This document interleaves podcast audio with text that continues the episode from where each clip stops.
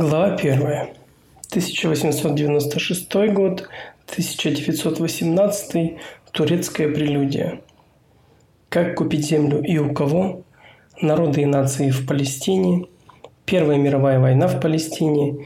Еврейские разведчики. Почему турки вырезали армян и не тронули евреев? 1896 год. Будущий премьер-министр Израиля Давид Грин Бен Гурион 10 лет живет в Плонске, Польша. Моше Шерток Шарет 2 года живет в России. Леви Школьник Эшколь один год живет в Украине. Остальные будущие премьер-министры еще не родились. Самая большая удача еврейских переселенцев заключалась в том, что земля, к которой они стремились, находилась под властью Отоманской империи. Будь Эрец Исраэль частью европейской державы или любой другой сильной страны, Израиль, возможно, никогда не был бы создан или его создание оказалось бы отсрочено. К концу XIX века Атаманская империя была слабым, но независимым государством, удобно расположенным между Европой и Азией. В отличие от Индии или Китая, оно не страдало от перенаселенности.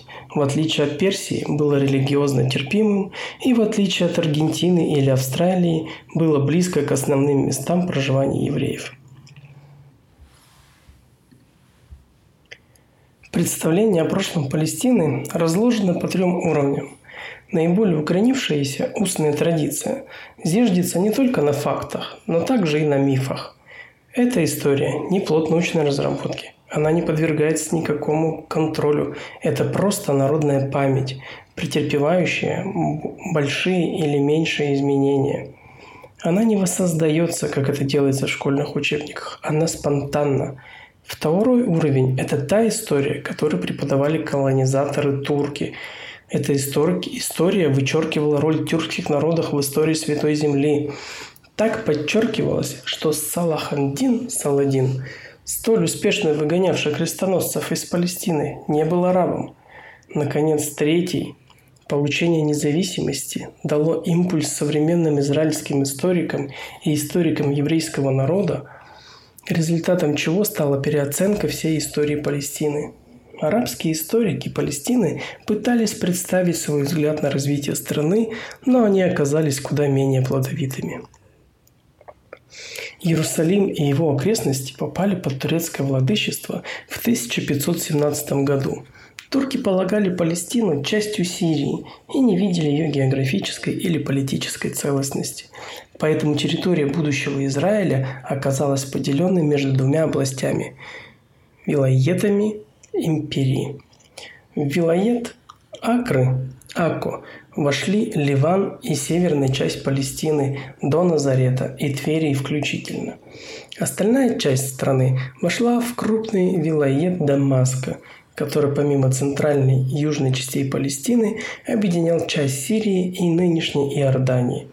Те времена слово «Палестина» самими самими ее жителями не употреблялось.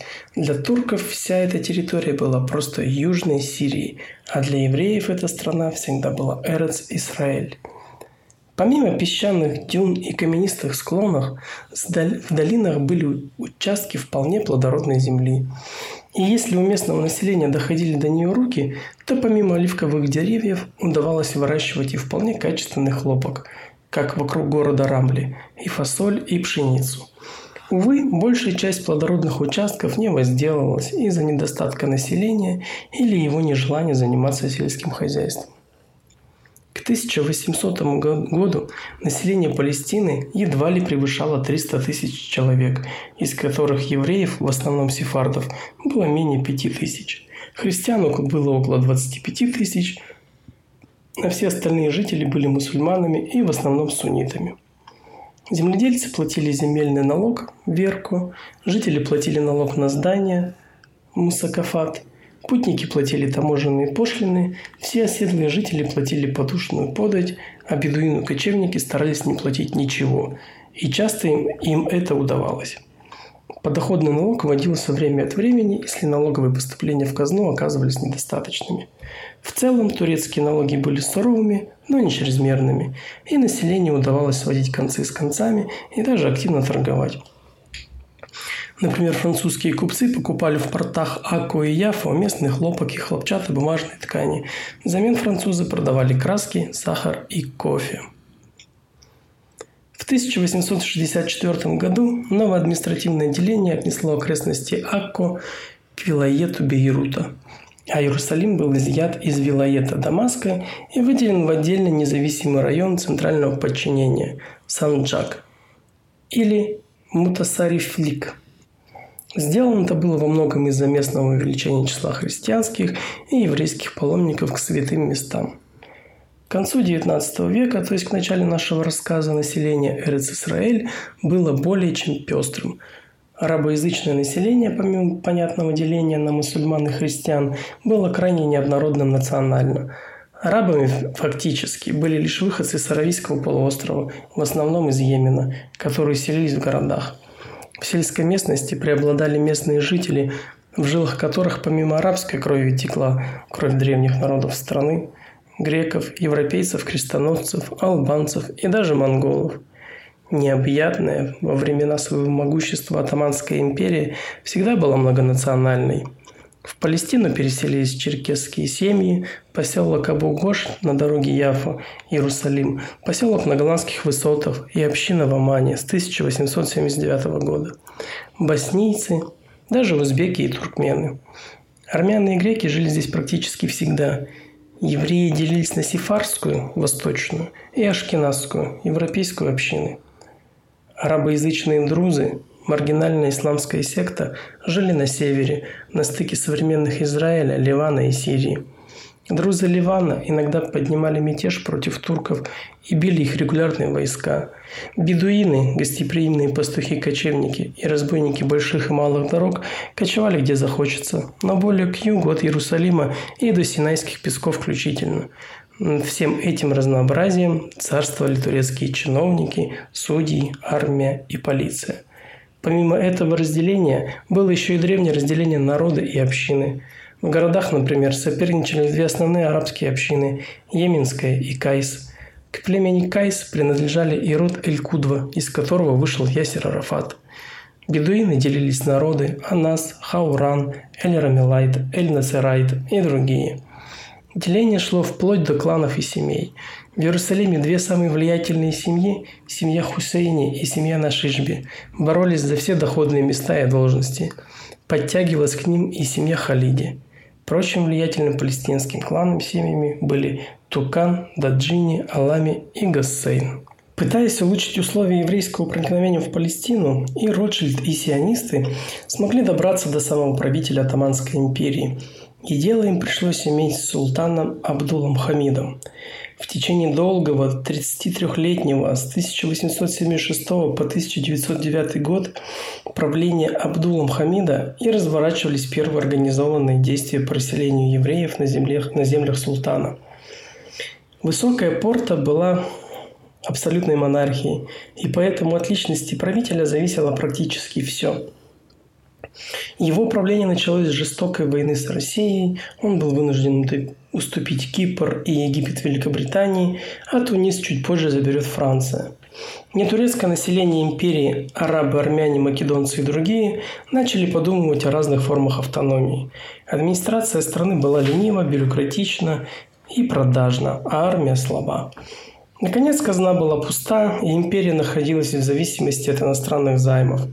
Со стороны могло показаться, что такая страна не сильно привлекательна для иммиграции, но евреи использовали многочисленные турецкие слабости к своей выгоде. Они стали ввозить в страну капитал и покупать на него землю. Предположим, вы решили создать государство. Для этого в самом начале вам нужно как минимум три элемента – люди, земля и деньги – Люди есть – это евреи, живущие в основном в Восточной Европе. Евреи эти из России, Румынии, Польши эмигрируют из-за погромов, неравноправия и прочих неудобств. Большинство из них едет в Америку. Однако около 2% готовы ехать в Палестину. Значит, худо-бедно люди есть. Деньги, допустим, даст, если не Ротшильд, то другие. Более просионистски настроенные филантропы и по мелочи соберут в еврейских местечках – Здесь нужно сказать, что богатые и вполне ассимилированные евреи в большинстве своем не были сионистами. Им было неплохо жить в странах, где процветал их бизнес. Они часто жертвовали деньги на благотворительность, но при этом старались не поддерживать сионистских проектов, полагая, что будущее евреев не в сионизме и собственном Израиле, а в улучшении жизни в странах проживания. Все же и среди них находились люди, как Яков Шиф, которые, хотя и с неохотой, давали деньги на сионистские идеи. Шиф, например, дал деньги по сельскохозяйственную станцию. Станция эта была построена в 16 километрах к югу от Хайфы в 1910 году, чтобы выяснить, какие злаки лучше всего выращивать в еврейских поселениях. Остается земля. Ее надо купить, если таковая продается. В СССР землю купить было нельзя, вся она принадлежала только государству. В современном Израиле землю тоже купить нельзя, так как 93% ее тоже принадлежит государству и государственным фондам. В Атаманской империи земля находилась в частном владении, и ее можно было покупать и продавать. Причем землю мог купить даже иностранец при условии, что он на ней поселится. Землей владели в основном турки и арабы-мусульмане. В меньшей степени она была в руках арабов-христиан и немного у армян. Чтобы купить землю, покупатель должен был, договорившись с продавцом-владельцем, представить властям документ, что он проживает в данной местности. Обычно покупатель-иностранец брал такой документ у старосты Мухтара, ближайшей деревни. Иногда такую справку мог выдать глава общины. Например, глава небольшой местной узбекской общины жил в Иерусалиме, в старом городе. Если приехавший узбек, гражданин Российской империи, намеревался купить в Палестине землю, то этот глава выдавал ему документ, в котором указывал, что знает покупателя земли и что покупатель живет в Иерусалиме. После этого акт купли-продажи совершался с подписанием соответствующих бумаг, и денежный сбор уплачивался турецким властям края. При этом узбек мог оставаться гражданином Российской империи, если условия его визы это позволяли. Новый владелец земли обязан был уплачивать земельный налог, даже если он эту землю никак не возделывал и не сдавал в аренду – если же он сдавал землю в аренду крестьянину, филлаху, то с него могли потребовать налог с арендной платы, а с филлаха налог собранного урожая. Однако арендная плата и урожай – вещи ненадежные. Урожай может и вовсе не уродиться, поэтому основным налогом оставался налог на собственность, то есть на землю. Землю всегда можно измерить и размер налога вывести четко. Землю измеряли не в гектарах, не в десятинах и не в акрах, а в дунамах. Один дунам был равен тысяче квадратных метров, то есть был 10 раз меньше гектара и почти в 10 раз меньше десятины. Десятина меньше гектара на 800 квадратных метров. И по сей день земля в Израиле измеряется в дунамах. Приезжавшие из России евреи, покупая землю, Путались в системах мир страшно. Скребя в затылках, пускались они в рассуждение, что один дунам равен 0,092 тысячных русской десятины. Или же равен 220 квадратным сажен. И так далее, без калькулятора. Местные землевладельцы, как турки, так и арабы, как христиане, так и мусульмане, землю продавали охотно, особенно невозделанную, и предложение почти всегда приезжало спрос – Цены колебались в зависимости от района. И если удавалось купить в малярийной местности дешевую землю, то потом долго приходилось расплачиваться своим здоровьем за эту покупку. Хадера была построена на малярийной земле, и часть первых ее обитателей погибла. На покупку земли разрешения султана не требовалось. Но сионистам хотелось выпросить у правителя особых льгот и разрешение на создание некой еврейской автономии под его грозным скипетром. Абдул-Хамид при всех выше описанных проблемах начала его правления умудрился удержаться на престоле более трех, десят... более трех десятилетий. Он правил подданными железной рукой и жил в постоянном страхе за свою жизнь. Редко покидая свой дворец в Стамбуле, он смог провести многие реформы и модернизировать страну. В результате он укрепил свое личное правление и одновременно произвел впечатление на либеральную Европу. Духовным же стержнем его политики был панисламизм, который должен был играть роль цемента общества.